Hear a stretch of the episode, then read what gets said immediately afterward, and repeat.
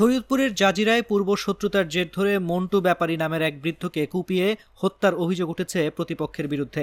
শুক্রবার সন্ধ্যা সাতটার দিকে উপজেলার সেনেরচর ইউনিয়নের সাকিমালি মাতবর কান্দি এলাকায় এ ঘটনা ঘটে। মন্টু ব্যাপারী সেনেরচর ইউনিয়নের ভোলাই মুন্সিকান্দি এলাকার আরশেদ আলী ব্যাপারীর ছেলে। পুলিশের স্থানীয় সূত্র জানায়, মন্টু ব্যাপারীর সঙ্গে শাকিম আলী মাতবর কান্দি এলাকার এমদাদ মাতবরের আধিপত্য বিস্তার নিয়ে দীর্ঘদিনের বিরোধ চলছিল। তিন বছর আগেও দুই পক্ষের লোকজনের মধ্যে সংঘর্ষের ঘটনা ঘটেছে।